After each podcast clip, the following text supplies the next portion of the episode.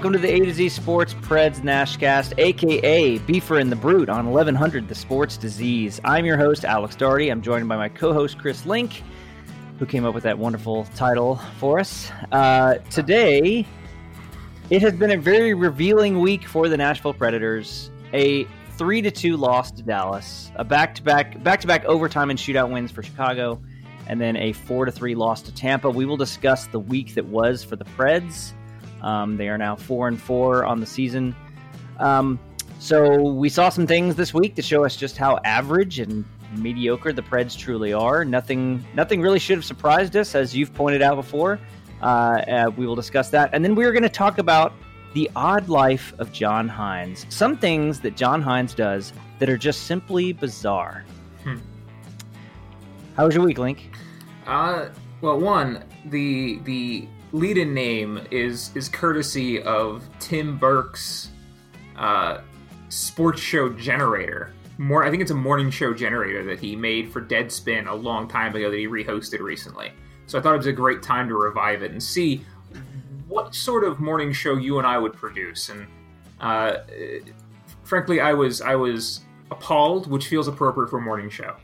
Uh, yeah. As far as my actual week, it was my uh, I started a new job on Monday last week.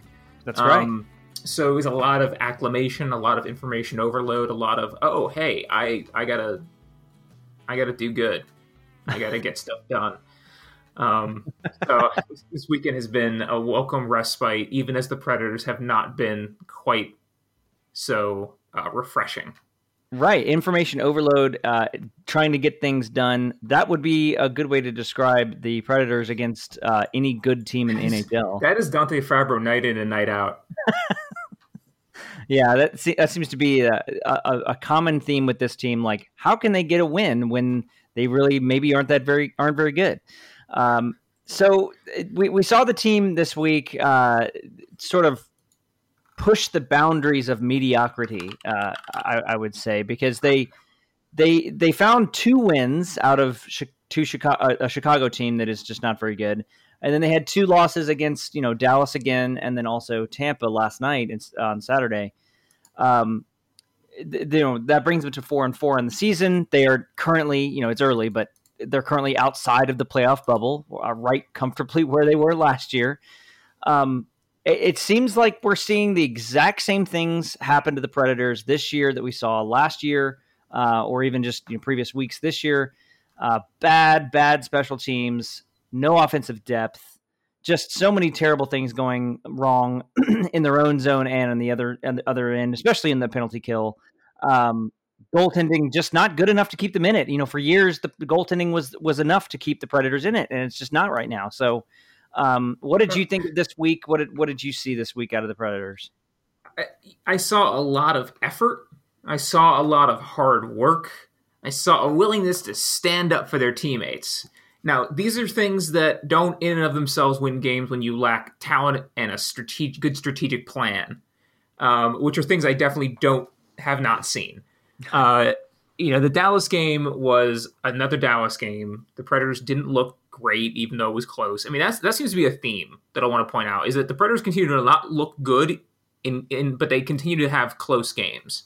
Yes. Um, I, this just keeps reminding me of the Barry Trotz years. Still, like there's a team on the ice and a bunch of likable dudes, and they work real hard and they commit to the style that's being played. and They do what the coach asks, and they sort of get by and they're like a 500 team, and they they try to make the playoffs.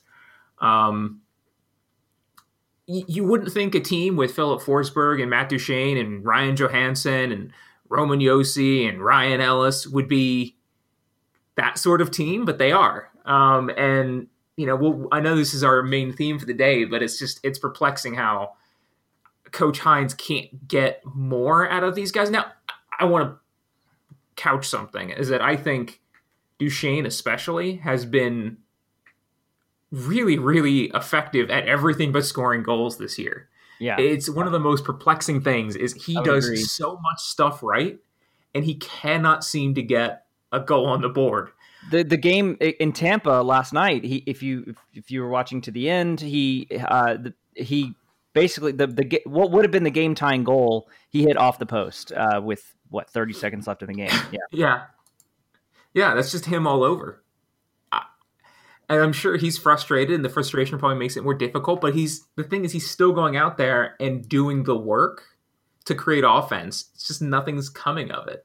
Yeah, no, I, I, I would agree with all that. The, the, special teams is the particular is the part of this that's the most frustrating. Look, special teams only take up like twenty percent of the game, like in terms of time, in, in, terms of you know minutes of the game, twenty to maybe twenty five percent of the game mm-hmm. usually.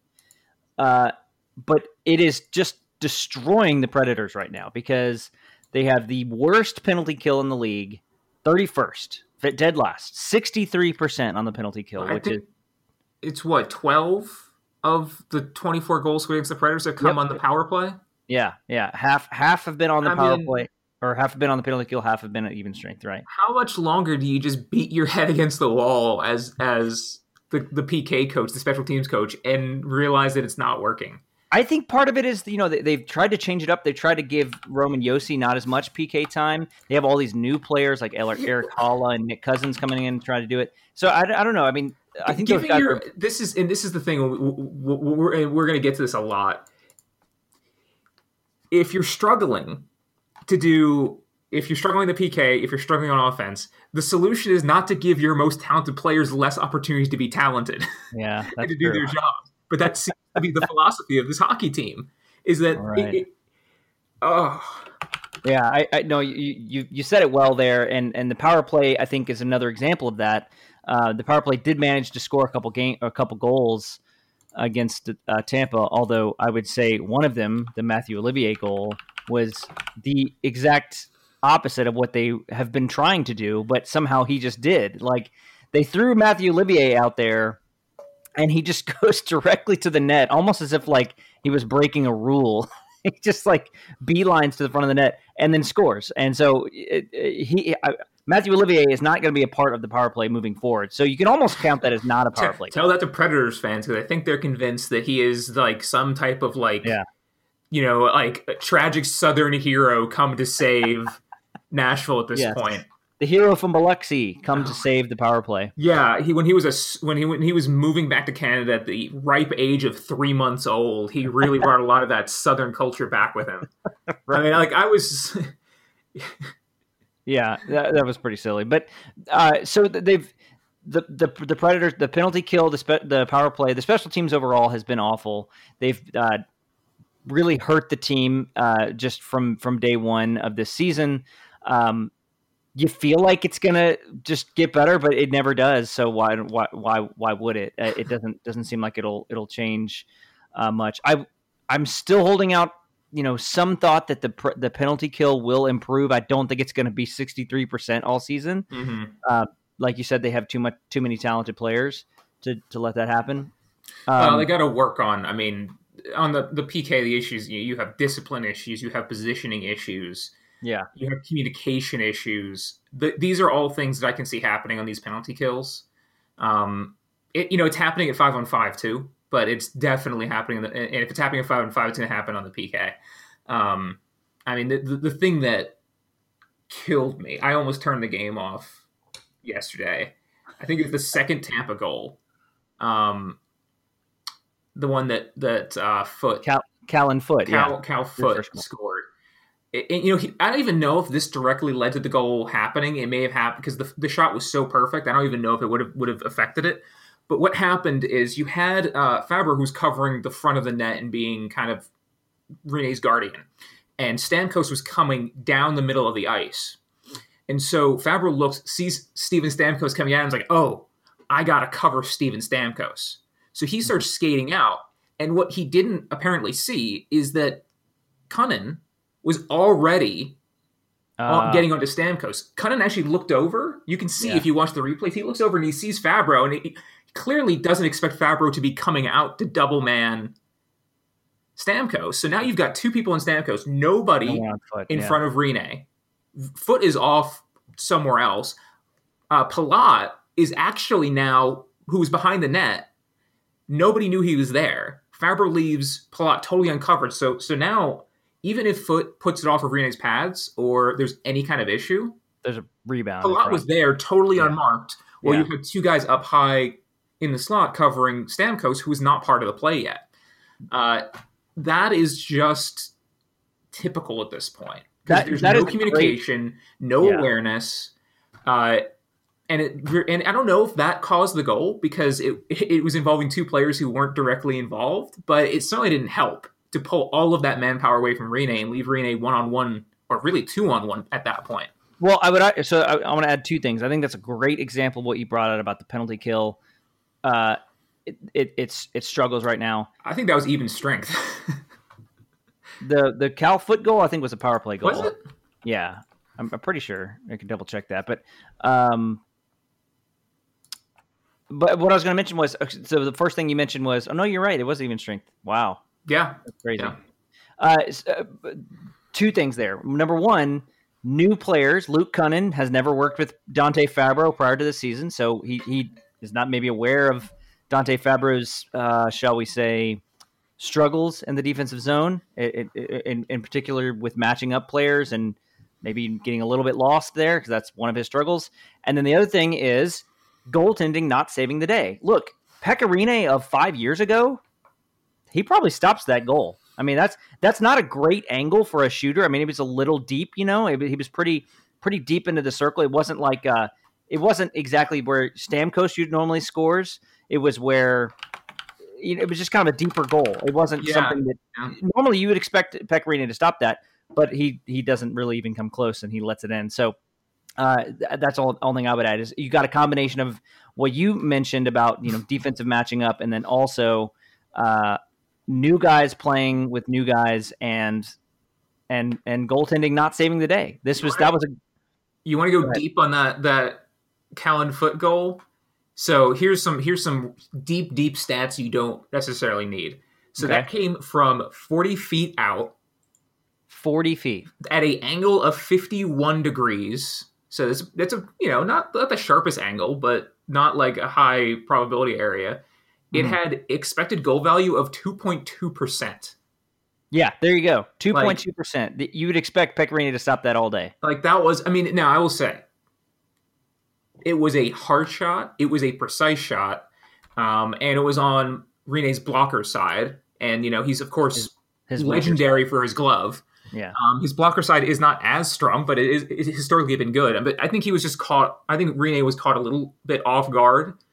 Um, I think it's safe to say that that was the turning point. That that that gave. I think the Predators had just missed a chance on the other end, and, and they they they give up. Uh, they give up that. It's two one, then it's three one. Obviously, when they go down four one, it's just you know they didn't have enough to come back. And in the third period, you know their uh, th- their chances were there, and you know they they could have tied it up, but it, the game really was kind of lost in that second period, of course, and uh, pr- in particular that moment right there. Um, so that's a that's a really good point. Um, let's see, there was something else. Oh, I was going to mention this. I, I don't want to derail the show here, but I, I did want to talk about this Okay. because this was fun. In the middle of that game, I just as soon as as soon as the Predators give up a goal to a player who scores their first ever NHL goal, you see this narrative that's like the Predators have given up an historical number of, of first goals to NHL players. It, they, they give up more first goals than anyone.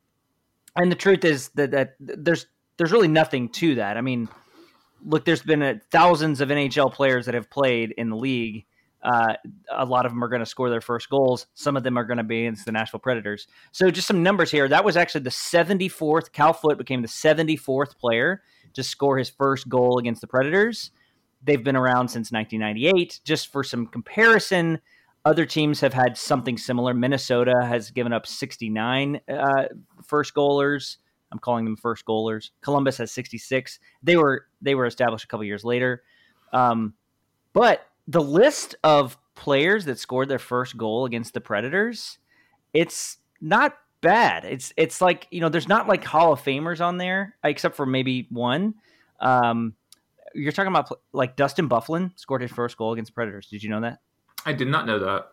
Brian Gionta, Jonathan Wait, Cheechoo wait, wait, wait. Brian Gionta, scored his first goal. against Jonathan. Cheechoo. Yes. God, that's an interesting list. That Chris- is in- Uh, the other two names that just stood out to me: Chris Kunitz and uh, Tyson Barrie uh, hmm, okay. scored their first goals.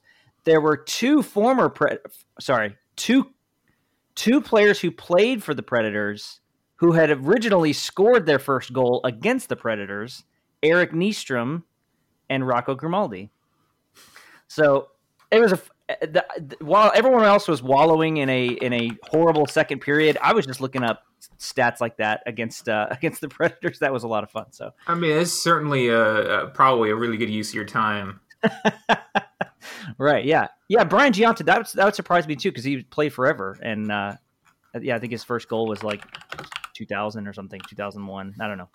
Yeah, I mean, because he's he's thoroughly retired. He's been retired for a while. Yeah, yeah, right. Yeah. yeah, but no, actually, he just retired in 2018. Oh, okay. Yeah, that's right. He came back to play, and didn't he play like on the Olympic team or something randomly? Uh, he yeah, he did. He played a couple games. He played a handful of games for the the U.S. Olympic team. Yeah, there you go. All right. Well, anyways, just wanted to bring that up because that was that was fun uh, for me, anyways. Uh, but the game was not fun for Predators fans because they lost. Uh, the Predators lost, and they are now four and four. As we I mean, that's like, yeah, they had kind of down games against Dallas, down game against Tampa, where they looked sort of dull. They back to back overtime wins against. Yeah, we didn't talk about Chicago. that. Chicago. I mean, touch on that this they made Malcolm Subban look like look more like Grant Fuhr. Like, like I mean, I don't, I don't, I don't even know what to say about those games because the Predators come out, they should be dominant, and they just looked dull in a lot of cases. Like they couldn't get anything done. Uh, yeah, I, I think that's what I would say about those games is that they were way closer than they should have been. Um, the the Predators played essentially the same kind of game against the Chicago that they did against Dallas and Tampa. Only Chicago is terrible, and they were able to squeak out two overtime wins against a team like Chicago, in which they lost in regulation to Dallas and Tampa. So they, I don't think they played much different at all in any of those games. Um, I, I, I, think that the the second Chicago game was better defensively. They were they were pretty strong defensively in that one. Uh, Chicago did not have much going offensively in that game. Um, and then the first one, remember that was the one where Patrick Kane had no shots or whatever, and I think they they were keyed in on trying to stop their top players, uh, and then almost ended up losing to their their bottom players. Um, although the line is quite blurred for Chicago these days. Uh, so look, look the, the, the overtime winner by Roman Josi, beautiful goal. I mean, you can't say much more about that. It was a great play from him. Mikael Granlund pulled his defender away, and there was a, a rough switch on Chicago's end, and Roman Josi scores. And then the shootout winner, Matt Duchene, finally getting on the board, at least in some manner. Um, so those are those are fine wins, but but I think that what I see from this team is, you know, in the past the Predators have been that team that has struggled against bad teams and then been like somehow good against good teams. I feel like this year is going to be the opposite. I think I've mentioned this before. I feel I feel like this team's going to lose to teams that it needs to lose to, like Tampa, and they're going to win against teams that they probably should just beat, like Chicago, probably Detroit, um, which would put them right in the middle of the average. You know, that's going to put them right at average if they're losing to if they're losing to Tampa and Dallas and Carolina and they're beating Detroit and Chicago and maybe Florida, they're going to be right there in the middle and uh, maybe on the playoff bubble. I, I, think the team so far, and I don't really like. I've been waiting. I mean, you, before we started recording, we were talking about like, hey, we're getting to that quarter point in the season. We have another week and a half before we're there. Really, with with um, the Predators having just three games next week. Uh, but this is this team isn't as good as I thought they would be. Now, that's a very loaded statement. There's a lot of conditions because I thought they were going to be like, you know, a little bit, maybe 55, 60% chance of making the playoffs. But they don't have the defensive organization I thought they were going to have. I don't see consistently the harder to play against. It seems like the harder to play against is more taking penalties and and then getting frustrated.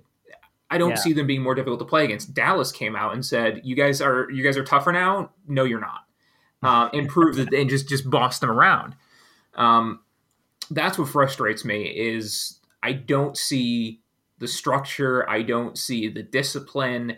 that a squad like the National Predators needs to be successful. Because I think they have so many tools that they just can't pull them together. And and I don't have any explanation consistently for why they can't get production out of their top six. I, I, am still working on figuring that out. I'm sure there's some people out there who like look at it and are like, I know the answer. I don't, I don't, I can't figure it out right now. Yeah, it it, it could be personnel, it could be structure, it could be, uh, yeah. There's it there's could be, it could, it could be it could be the lack of real good strategic planning as far as how you're handling the offense mm-hmm. and tactical adjustments to your opponent. That's kind of what I'm thinking.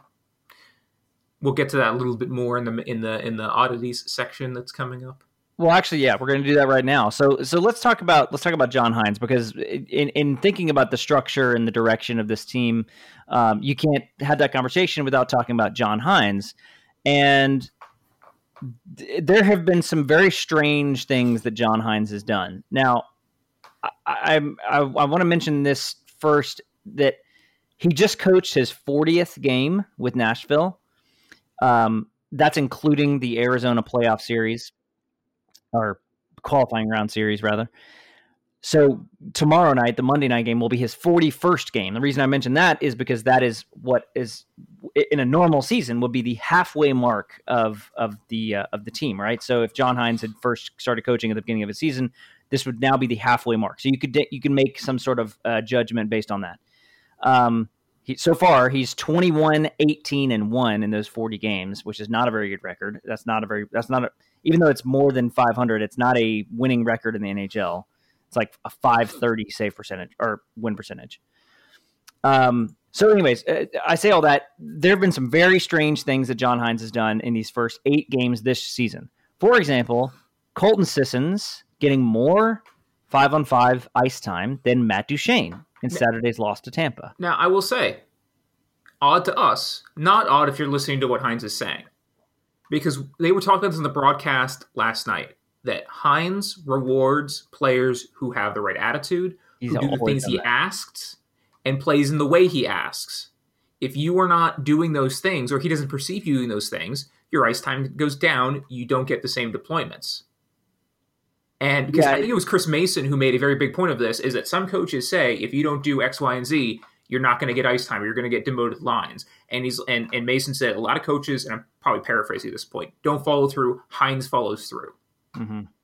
So yeah, if you're not, yeah. So I, it's not odd if you listen to what he's actually saying. That it, one. That's correct. I I think that. Um, but like you said, I mean, Matt Duchene has it, uh, is is part of John Hynes's uh, you know uh, demand here that they not generate offense because Matt Duchene is generating offense, as you pointed out. So, but he's not uh, scoring goals, and maybe he's not yeah. like he's also not like Duchene is not great defensively. I mean, he has his defensive moments, mm-hmm. but he's it's not his what he does. He's he's a forward. He's not a defensive player. Correct. Yeah. Uh, the some more oddities. Let's talk about just real quick on the power play. We've already touched on the power play a lot, but just uh, just a couple things. The, the, I already mentioned one just randomly throwing Mathieu Olivier out there and then he scores. I think that was just kind of hilarious. And then they finally put Ryan Ellis on the power play on the first power play unit, which a number a number of people have been calling for to replace Viktor Arvidsson with Ryan Ellis because Ellis is a much better. Um, he's just a, a, smarter offensive mind on the on the power play. and then, excuse me, and then it works and then they kind of go away from it and they start using the power play two more, which has Viktor Arvidsson on it. So um, that was odd. There's the other things that more lineup related.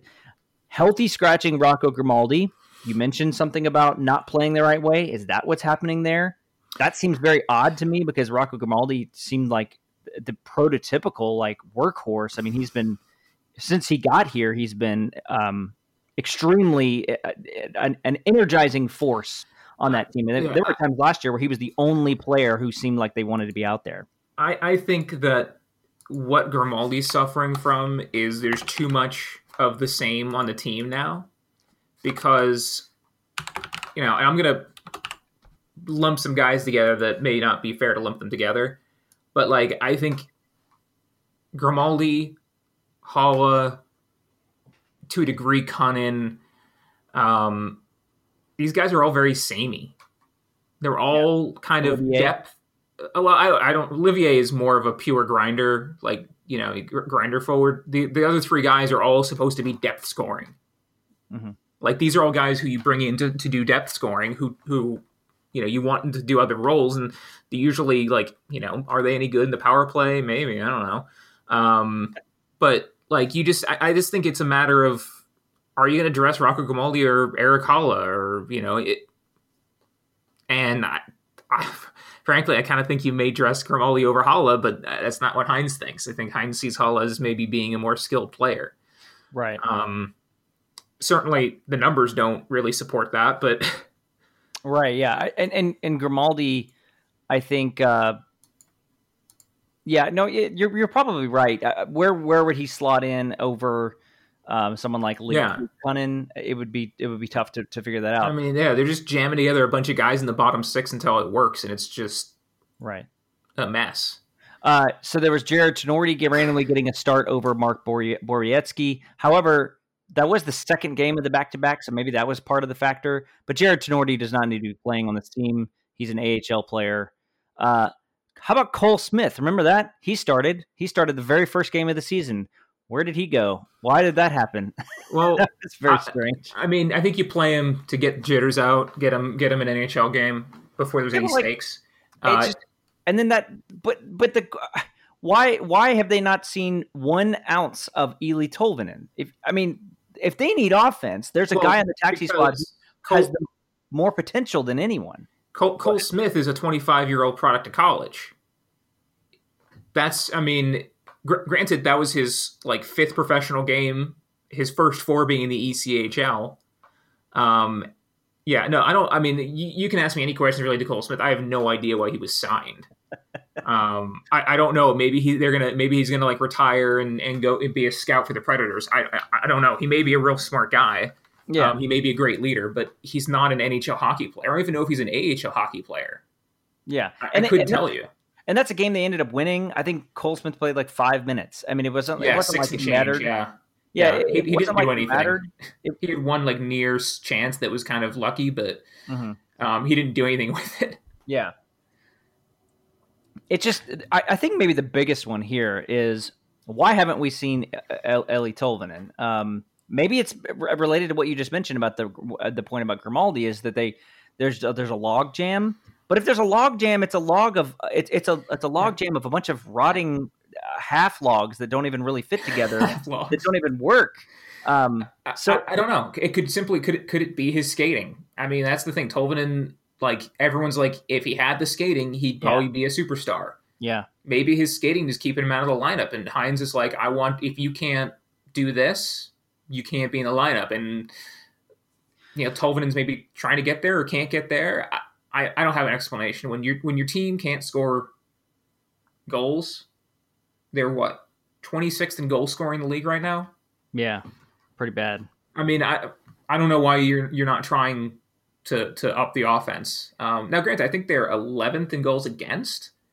So you know, if they could get the PK straightened out, then you could watch some really boring hockey games and yeah, watch I, the break the run of the playoffs. Think, I think people are prepared for that. I, I think I think people would be totally on board with that. Being a being another team like they've seen in the past, where scoring is at a premium and and there's a lot of close games, one nothing, two one, that kind of thing. Good goaltending all that stuff. I think people would be on board with that if they're winning, right? I mean, I don't think they'd have any problem with that. And then especially no, when, they did it for 15 years. especially exactly, especially when your your your main goal scorers are some elite players like Filip Forsberg and Roman Josi and probably Matt Duchene and Viktor Arvidsson, I guess. Uh, but th- there's, I think they are if they're trying to find their identity still.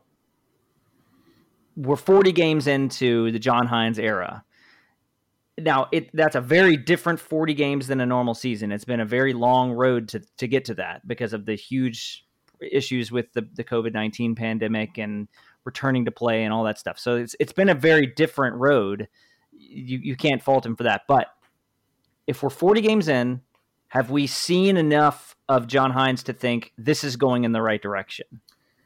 Uh, so I'm I think we have this list of oddities and I think they all are odd.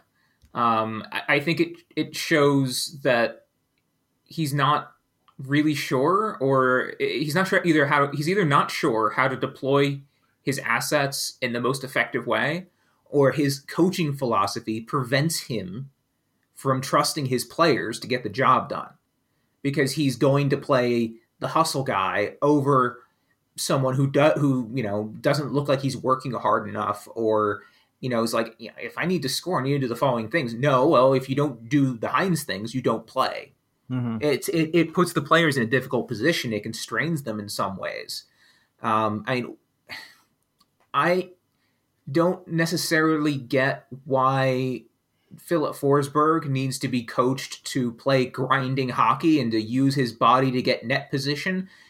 The the guy is a wizard with the stick, is a great skater, can dance around people.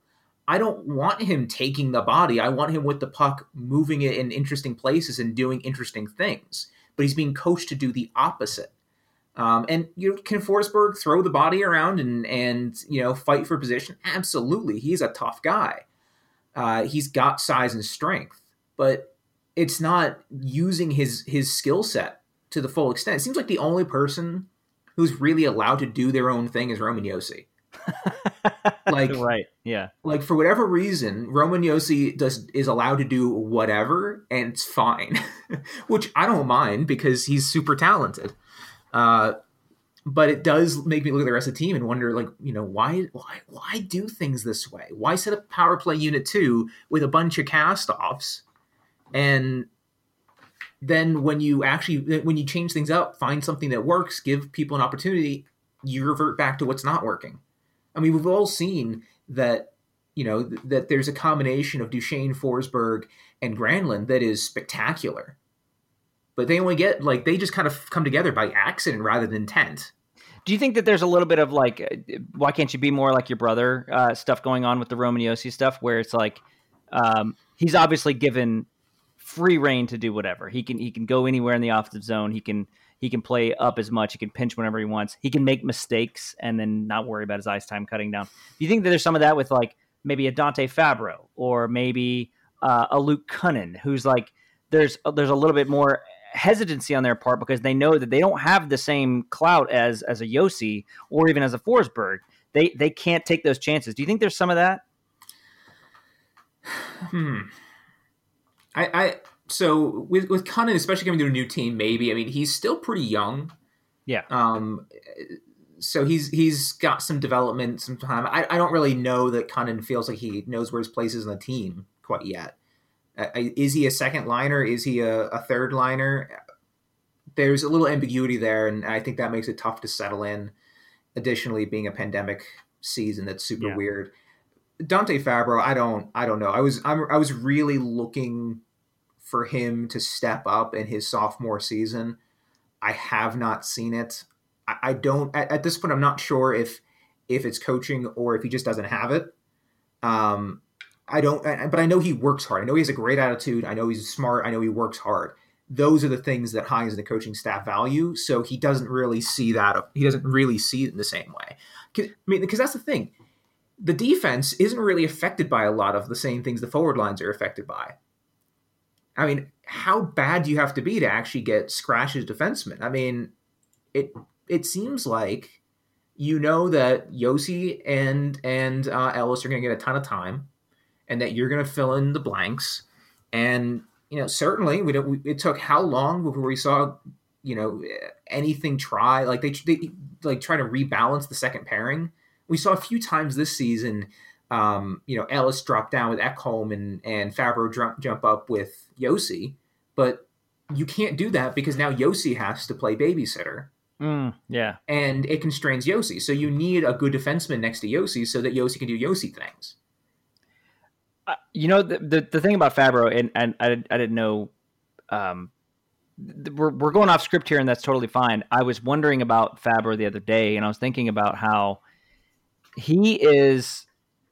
He, I, I think I think the first thing you said about him just maybe not having it is probably closer to true. But I think the other problem is I think even if he was even if he ended up being a better even if even if he improved and was better over his career, he's always going to be compared to what I think is an incredible crop of young defensemen in the NHL right now.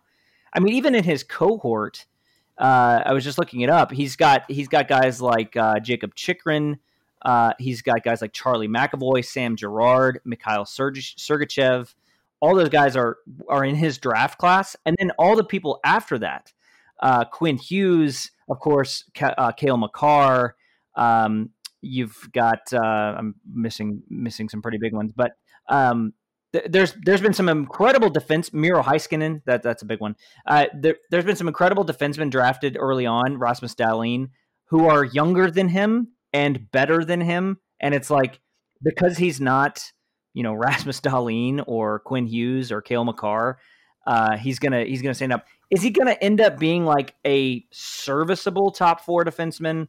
I think probably but I don't think he's gonna. He's not gonna become one of those other guys. He's just not that good. He doesn't have that tie. That even even Ty Smith with the Devils looks better than him right now, and he's like 18 or something. Yeah, I I just I kind of think that maybe yeah maybe he's coming into a ceiling. I do think he could be deployed a little bit better. I think he could be encouraged to to look for passes. I mean, setting him up really to run to run the breakout rather than him be the primary defense because a lot of times you have like a guy who's going to get the puck to the breakout defenseman who's going to get the puck up the ice. Like we've seen some incredible passes and some great moves from Fabbro on that end.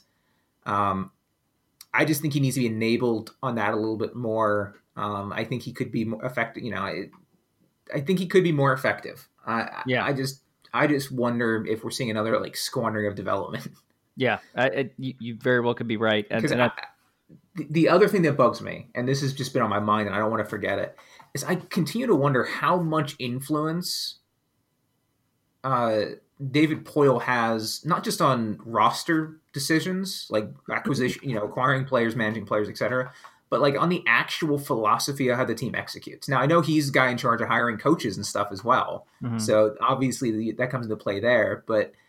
It, it just seems so strange, and and it's partially probably because of the pandemic year but like after a few years of like really exciting, dynamic, powerful Predators teams, it, when the team is like on the downward trend, his response is to revert back to his old days, go into a turtle team, and you know just kind of coast coast along. Uh, it's just not an exciting or interesting way. It's not certainly not going to set the team up for success in the future. They're going to bleed talent, and they don't really. It, their pipeline is eh, it's okay. Yeah, it's not. Again, it's lacking top end forwards. Where have we heard that before? It's actually lacking like probably defensemen as well at this point. I think that David Poile doesn't have a lot of influence in the development side at this point, and the only reason I say that is because he has made some really strange comments about like where players are going to play before, and then the Laviolette and or John Hynes have been like, no, that's not going to happen. So, or at least that, that's not how it's how it's turned out. Um, I mean, remember the infamous Nick Nick Bonino is going to be our two C, and then two months into the season they trade for Kyle Turris. Uh, like, I so I think I think David Poile doesn't have a ton of influence. I do think that the the pandemic has really um, affected how he signs players. I think all of those signings were all like under three million or whatever, and they were all under four million at least. They were all very cost effective. They were all short contracts. He didn't go out and sign some big, big long term because I, I think he just doesn't know the long term, you know, ramifications of signing a big contract in a year like 2020, 2021. So that could be part of it. But uh, yeah, I, I, don't. None of us really know. But I, I my gut is that he only ha- only has influence on um, what pieces are there. That he doesn't touch a lot of the development of the players. I, am well. I, am thinking about the philosophy. Over the overall, you know, does he does he bring the coaching staff into the office and say, "Yeah, this is the Nashville Predators. This is how we're going to play hockey. This is how we're going to be successful." find a way to make it happen. I mean, you know, it's the CEO giving orders to his head of coaching. You know, his the VP mm-hmm. of coaching.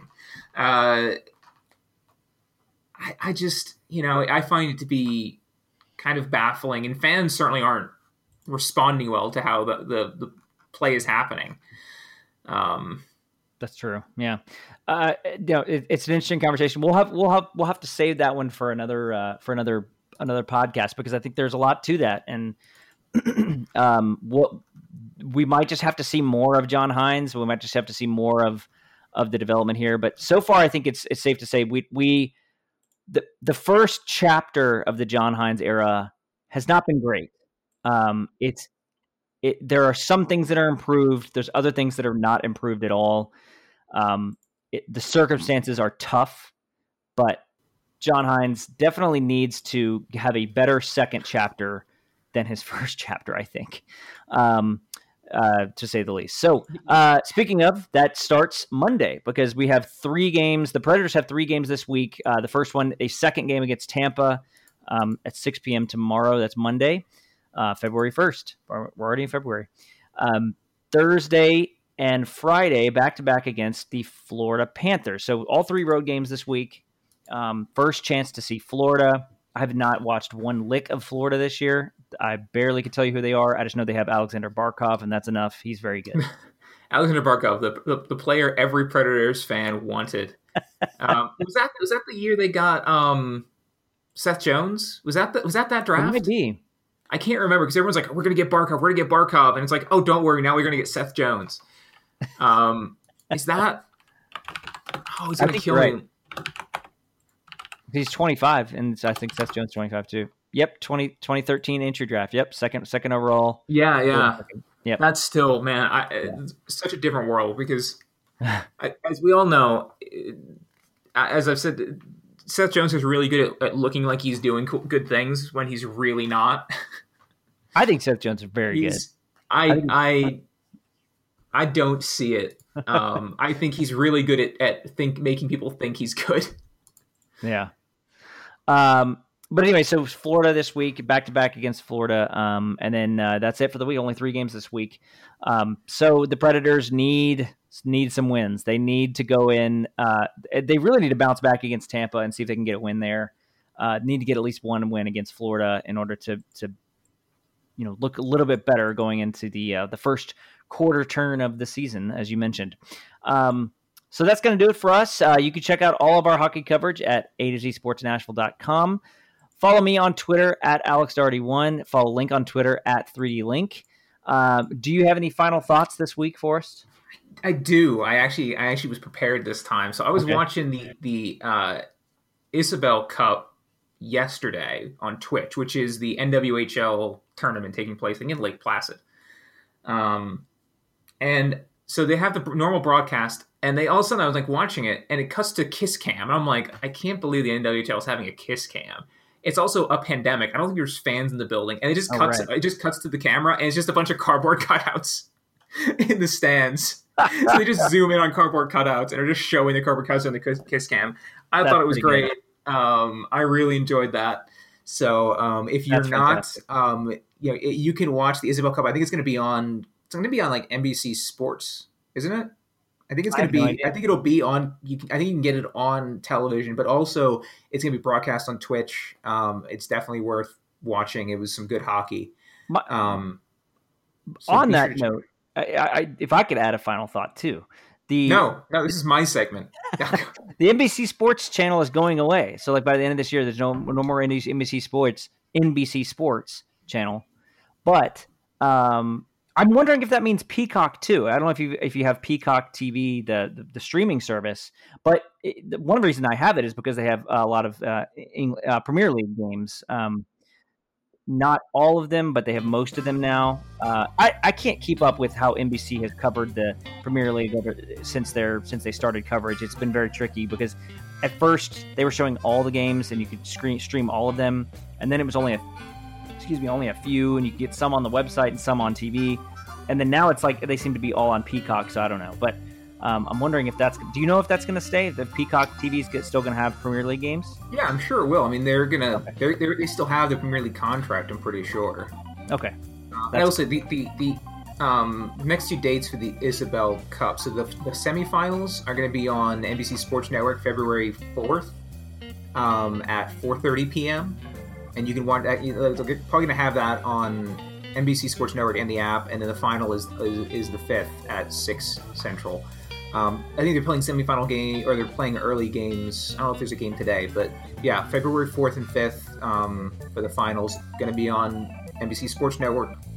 Always some good hockey. The NHL, you know, they'll probably schedule ten games to start at 8 p.m. Eastern for some reason instead of spreading out the day, so it should give you plenty of time to watch. right. Well, That's true. The NHL will probably figure out a way to make it the uh, to, to make the day as, as least watchable as possible, including black out everyone from their games that are in there. There's seven games. They all at the same time, and everyone's blacked out. no one can watch any of the games. They're blacked out because of uh, it, it, you should be attending the games in uh, that you can't attend.